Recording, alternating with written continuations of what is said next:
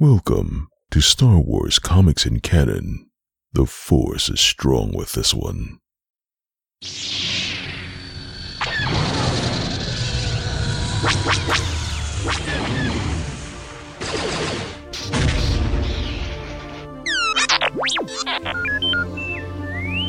Hello there and welcome to Star Wars Comics in Canon, your guide to the wider Star Wars canon through the comic book lens. And to take you on this journey, I'm your host, Mike Burton.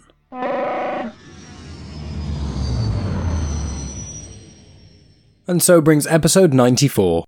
So my friends, I am here with yet another bit of High Republic content. We are getting near the end now.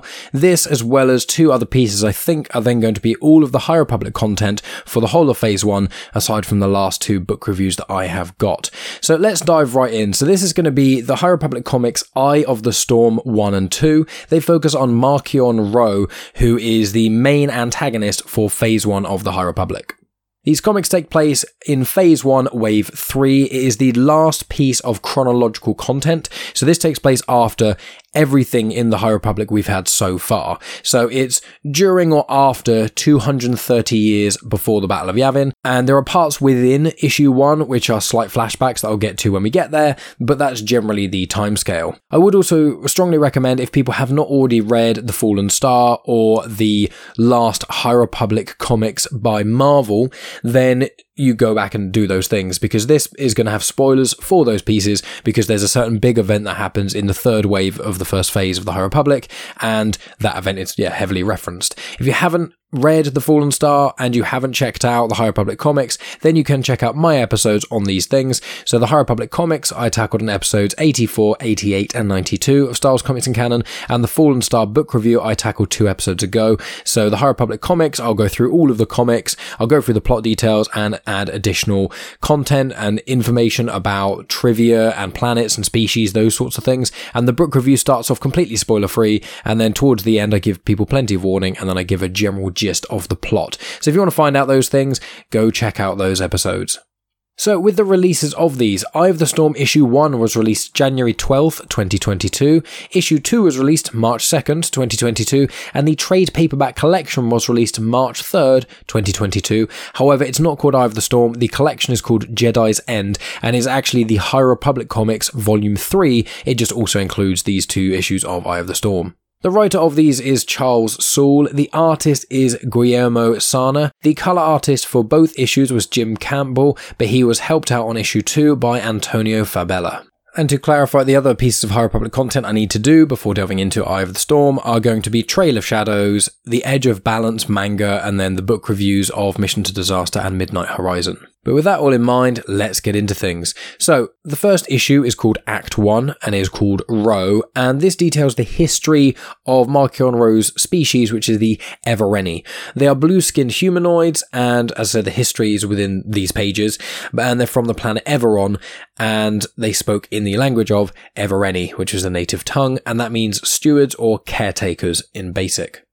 So the issue starts on the Gaze Electric, which is Marchion Ro's flagship vessel, and is mentioned that after the fall, which is referring to the events in The Fallen Star, which I'm now going to give you guys spoiler warnings for. That was your warning. The event in itself was Starlight Beacon being destroyed by the Nihil. And Marchion Ro says, "You're afraid of me, and there's a reason for that." And then we go on to Scene one, which is called The Truth. And there's a little sentence after each of these scenes, so I read those out to you each time. So, the truth, in which a people learn valuable lessons and are greatly changed by them, in all ways but one. So now I'm going to do a very brief summary of the Evereni. That's what this main issue is about, and then it details Marchion Ro's childhood and whatnot. So, the Evereni are from a hostile Tempest world. There's tons of rain, there's a lot of harsh winds, there's bolts of electricity everywhere. It's very, very harsh and difficult to live on. The Evereni embraced this. They changed with the planet themselves. They believed that if they took care of the planet, the planet would then take care of them. Then a once-in-a-millennia vortex destroyed the vast majority of the cities and many of the Evereni. They then learned that they couldn't actually trust their home anymore. Then, after years of believing in institutions like governments and things like that, massive war broke out and it carried on for centuries, due to there being a lack of resources and then people losing faith in the institutions because people are selfish, and then, you know, when there's not a lot to go around, some people will hoard things, and then that caused mass distrust, those sort of things, which led to the Evereni people just not trusting each other at all. Now, the numbers kept reducing and reducing, and then the remaining Evereni left the world. They were infighting quite a lot, and when they left the world, there's like images of them in spaceships, and then they started just shooting each other and destroying each other, which obviously cut their numbers down even less. And then when they met others, they then would kill those as well, because they had no idea how to interact with other species and things. When they did this, that then led to retaliation by species or groups of people that had far more resources than they did, which then caused even more wars to break out, but between the Evereni and non-Evereni people, which then led to an even higher decline of Evereni population.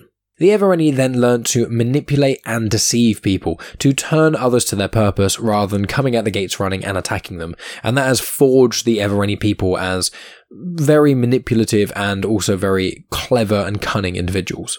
So that's a very brief summary, so move on to scene number two, which is called The Lie, and this is set around twenty years before the events of the first phase of the High Republic, so about twenty years before Light of the Jedi.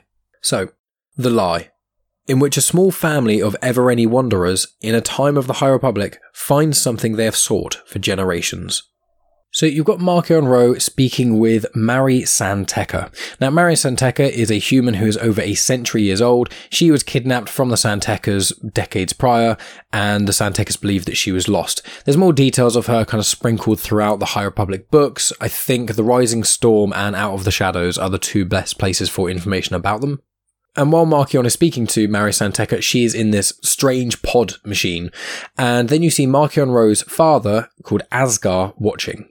Now, Asgar, you do get some more information about Asgar in the audio drama The Tempest Runner, and that's written by Cavan Scott, and I have, I didn't really fully tackle that, I kind of lightly touched upon it when I did my Rising Storm review, but it is worth it, and it gives a lot of information on the Nihil themselves, on Marchion Ro, on his dad Asgar, and just the dynamics of the Nihil with the Eye of the Nihil, which is obviously what Marchion Ro and his father Asgar was before him. So while Asgar is watching Marchion, he is there as well with Asgar's mother, who is obviously Marchion Ro's grandmother, and she is called Sharla. So they have some discussions, Asgar and Sharla, while Marchion is speaking with Mari San Tekka, and Sharla calls Marchion the Blade's Point, so says that every generation of Evereni has made this blade, and it gets sharper and sharper and sharper, and now Marchion Ro is the culmination of that, he is the point. So Sharla and Asgar then start to argue. Asgar wants to use the Nihil to attack the Republic, use the paths that Mari San Tekka provides to them, and use it to go on the offensive and try and wipe out the Jedi. However, Sharla does not want to do that. She's seen what the Jedi can do, and she says she needs the time to be right before doing that. Asgar then retaliates by pushing her off this balcony they're on, and she just dies as she splats on the floor, and this is all happening while Marchion Ro is still speaking to Mari San Tekka. Now, while Marchion Ro looks at people, he seems to see people in a very peculiar way. He he looks at them and sees them as skeletons or corpses, things like that. So he seems to see people kind of as dead individuals, which I think is quite telling on how he views people. So after Asgar killed Sharla, he then goes out to this campfire, and there's characters called Pan Yata and Kassav who are there. They are both Tempest Runners of the Nihil. Now, Pan Yata is a Dawatin, and Kassav is a Weequay. They're both in Light of the Jedi and the Rising Storm, and then Pan Yata is in the Tempest Runner as well. Around this campfire, Pan and Kassav are discussing leaving the Nihil, but then Asgar's ship comes into land, so they stop talking, and then they address him when he comes out. It's confirmed that they don't respect him. They respected his mother, they respected what she did for the Nihil, but Asgar hasn't proven himself at all. He says that that's fair. Well, you can have the entirety, you can have my flagship, you can have the paths, you can have everything you want, if you can kill my son in a ship. So they obviously decide to take them up on that offer. They fly out to just outside the planet, out of the atmosphere, and then around fifteen plus Nihil ships then start to attack Marchion Ro. So Marchion Ro manages to avoid all of these things because Asgar comms to Mari San Tekka and says to activate the battle paths. That happens, and then Marchion Ro is just appearing and disappearing all over the battlefield and is destroying many, many Nile ships. Asgar is telling Marchion to stop because the Nile have then surrendered, but Marchion is not listening at all. Asgar then has to threaten Marchion and says that he'll just take the paths away from him and then he'll be stranded out there with lots of vengeful Nile trying to get him, and then Marchion Ro does power down his engines. So with that all sorted, Asgar then bargains with the Nile, and he and Marchion get to control the paths and take a cut, but the Nile get all of the glory. The Nile are all receptive to this and are thrilled to be involved. So that leads on to the third scene of this comic, which is Scene three, The Kill, in which through the power of the paths, the Nile have become much more than they were. An eye closes and an eye opens. So this is now ten years later uh, from the events we just saw, which is around ten years before Light of the Jedi. So you've got Asgar Ro, who's laying on the ground, beaten and bleeding heavily. Marchion is standing over him and completely ignores him, takes the helmet off of him, and then just walks away. Marchion then tells the Nile that Asgar is dead, and they say to him very similar things to what they said to Asgar in the previous scene about how they don't respect Marchion, they respect his dad, his dad had vision, etc, et cetera. And they ask him, do you have vision? And Marchion confirms that he does as he puts on the helmet. And then the final panels of this comic shows that Marchion sees many dead Jedi falling into some sort of black hole in his mind when he's referring to this vision of his that he has.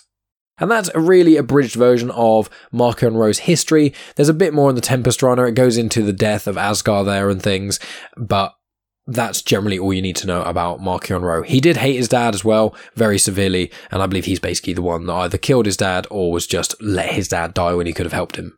So we move on to the second and last comic, which is called Act two, Marchion. So before the first scene, we get to see Marchion Ro, who has Master Obratuk in chains, and Marchion Ro shows Obratuk the destruction of Starlight Beacon via a hollow. Now, Obratuk is a character who I tackled in the last two High Republic Adventures episodes that I did, so I think that was episodes ninety and ninety-three. If you want to start from the beginning of that, then you can choose episode eighty-six, and that details the High Republic Adventures comics, and that's where Obratuk is from. He also appears in the Midnight Horizon book as well, which I have not yet tackled on this channel, but he is hundreds and hundreds of years old. He is a Parwan. They, as I said, live for centuries. They have like four leg tentacles, two arm tentacles. They have a mushroom head, three eyes. They do all kinds of bizarre things, but they were in the Clone Wars uh, animated series. That's when you could first see them, because there was a bounty hunter in the episode that Obi-Wan goes undercover and stuff. But yeah, Obratuk Glii is his full name, and yeah, much more details about him in the High Republic Adventures episodes I have done.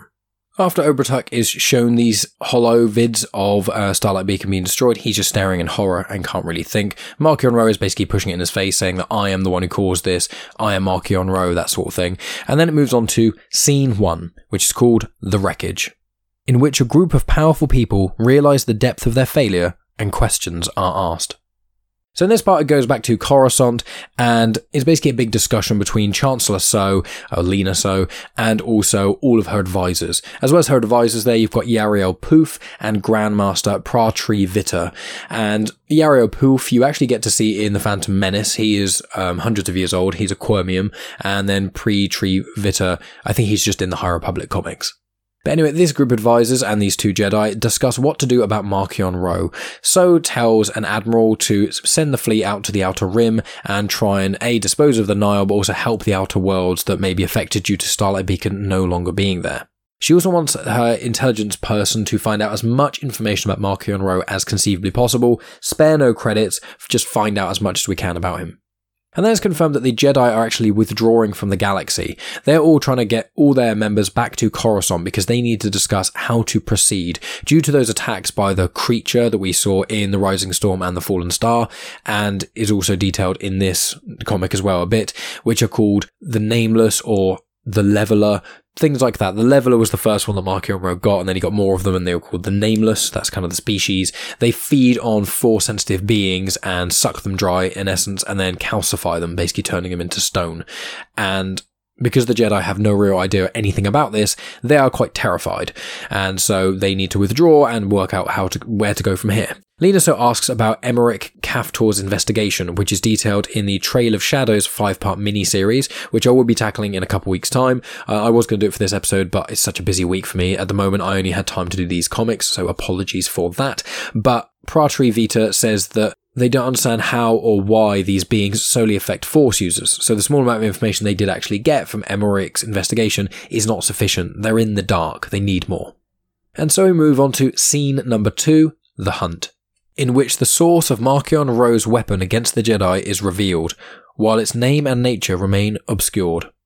Now, a lot of this has got Marchion Ro's narration over it. I'm not going to read that out for yourselves. It's part of the thing where I say, you know, although you can check out these episodes and get the general gist of what's happening in these comics, they are really, really good comics to read. You get a lot of information on what makes Marchion Ro tick, how he perceives the world, and yeah, there's a lot of narration and a lot of stuff. It kind of reminds me a little bit of sort of Neil Gaiman, Alan Moore-esque style telling. Charles Soule has used a lot of words here, and not in a bad way. That's not a dig in any way, but he has used a lot of words and there's a lot of text and things to explain what's going on, as well as some really, really good artwork. So I do recommend it for anyone, anyone who reads the High Republic in any capacity. I think these two comics are essential. So anyway, scene two, The Hunt. It takes place months ago, so months prior to the end of uh, phase one of the High Republic, and it shows that Marchion Ro goes on to find some more of these nameless beings, some more levelers. He enlists seven warriors of the Nile and then brands them. He tells them a story to rile them up and get them on his side, and to kind of, you know, get them enthused, get their morale up, and then takes them, as well as several Nile ships, to a new world. It's surrounded by electrical clouds, and as Marchion Ro flies through there, right at the very back, after all these other Nile ships go in there, all these Nile ships get electrocuted and zapped by these giant lightning bolts and get destroyed, but Marchion Ro's ship just manages to fly straight through, and he thinks to himself that Asgar was right, and it was basically that you need to sacrifice people to actually get onto the planet. So Marchion Ro's ship lands and the seven warriors come out, and it's confirmed that the world is teeming with life, but Marchion does comment that the world will defend itself, so be careful, as he kind of points to a carnivorous looking plant. Marchion Ro uses a crystal that has been put on the end of a staff. It glows purple, and you get to see it from the first volume of the High Republic Adventures comics. I didn't realise how much that this Eye of the Storm uh, two-parter would actually connect with the High Republic Adventures comics, but the artifact that Marchion Ro uses to control the Levelers, or Nameless, he gets that in the end of the High Republic Adventures first volume. Uh, so Yoda and uh, a grand species called Elder Tromak, I think, go and try and find it. So if you want more information about that, go back and check that episode out. So when Marchion Ro uses this crystal on a staff, creatures from the world around attack. Him and the Nile start shooting them and attacking them and things, and after quite a few have been killed, the Nameless then emerge. So the Nile then get the restraints. They manage to get these beings onto the ship, and while they're on the ship, one of the two remaining Nile, because the other five were killed planetside, asks about the Nameless. Marchion Ro explains their power, how that they'll kill the Jedi, and just basically says that a lot of the things we already knew from reading The Rising Storm and The Fallen Star. This Nile then questions Marchion Ro why, and Marchion Ro is unsure really why he wants to kill the Jedi so much. He's got loads of reasons in his head as to what the reason could be, but he doesn't really come to the full conclusion. And there's a note that says if Marchion Ro was self-aware enough and could look inward enough, then it would be because, and this is to quote Marchion Ro's basically subconscious, that I am all that matters, and I do not like people who do not matter telling me what to do. So he's just a control freak to the utmost extreme degree, and he wants to be able to do whatever the hell he wants, and so he basically kills anyone in his way. So this leads us to scene three, The Triumph, in which no one tells Marchion Ro what to do. So Marchion Ro rallies up the remaining Nile, and he tells them that he wanted freedom th- from the Republic, and he has created the Storm Seeds.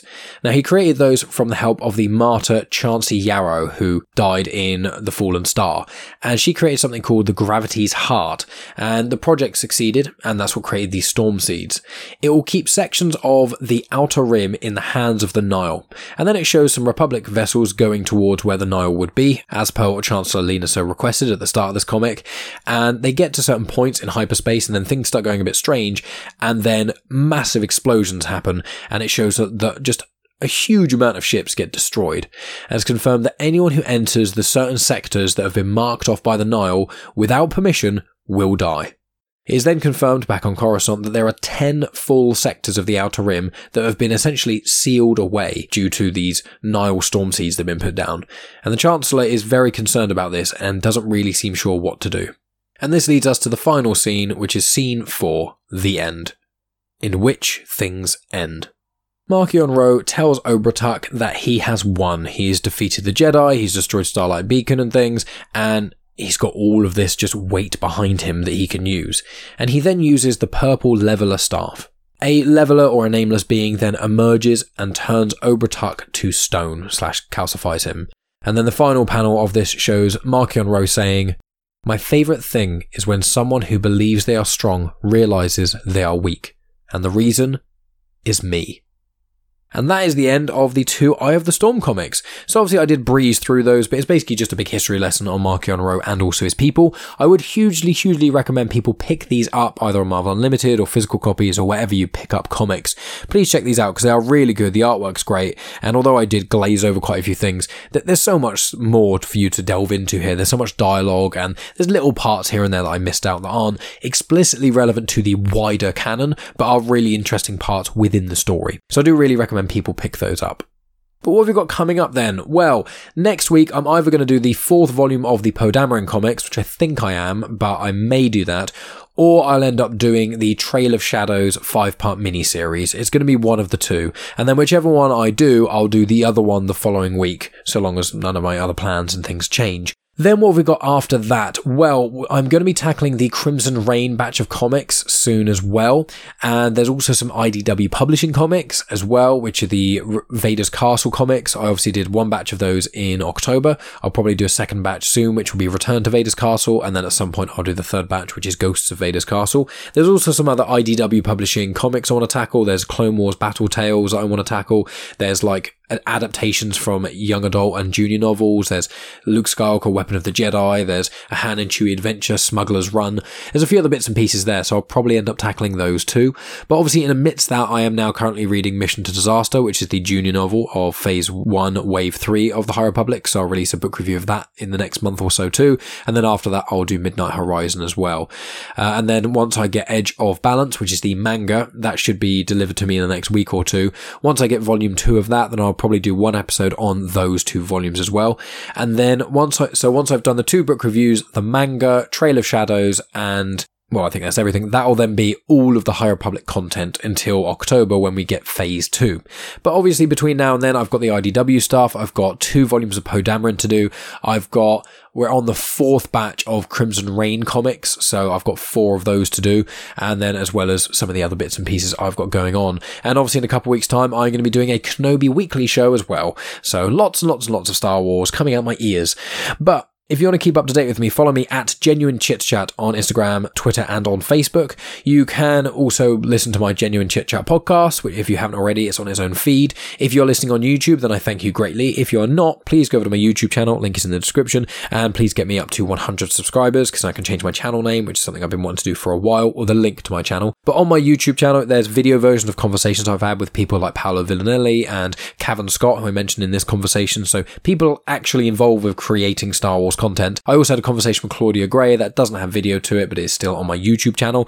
So on my YouTube, it's basically got all my Star Wars comics and canon videos and well, all my episodes, which have just got a nice little visualizer with them, and as well as my Genuine Chit Chat episodes, as well as certain episodes that I've got video to them as well. Everything's in nice little playlists. So you can check that out. You can subscribe on there. You can also rate and review and things on Good Pods, Apple Podcasts, those sort of things. And you could also, if you really want to help out the show and keep the gears running, you could subscribe to my Patreon. That is patreon.com slash genuine chit chat. If you go over to there for as little as one pound a month, you get access to a whole host of extra content. Mainly is the exclusive audio feed. So I release at least one episode of Afterthoughts on there every single week, and that ranges from myself and Megan doing movie and T V reviews or live show reviews like Les Miserables and The Book of Mormon, but also myself just releasing things. I've done a couple of comic books that aren't Star Wars related reviews. I've also done a lot of Star Wars book reviews on there. Some are Legends and some are canon. So the canon ones I've done have been Dark Disciple, A New Dawn, and Last Shot, and the Legends ones I've done have been Darth Plagueis and Shatterpoint, and I've just recorded my Darth Bane one as well for the first Darth Bane book of that trilogy. So if you want to support the show, you want to get even more Star Wars content, you want to get early access to stuff and all those good things, then please consider checking out my Patreon. It would mean the absolute world to me. I know a few more people have joined recently, but the more the merrier. But that's going to be enough from me, guys. Thank you as always for listening. I appreciate each and every one of you listening all the way to the end. Please let me know what you've thought about my High Republic coverage thus far. And if you've got any notes or tips or anything else you want to add, or if there's any content that I've missed that isn't, you know, the junior like sticker books that are like twenty pages, or the little tiny comic strips and Star Wars Insider, if there's anything aside from those two pieces of High Republic content I may have missed, please let me know and I'll be happy to tackle them. But that's enough from me, guys. I will talk to you next Saturday, and as always, may the Force be with you.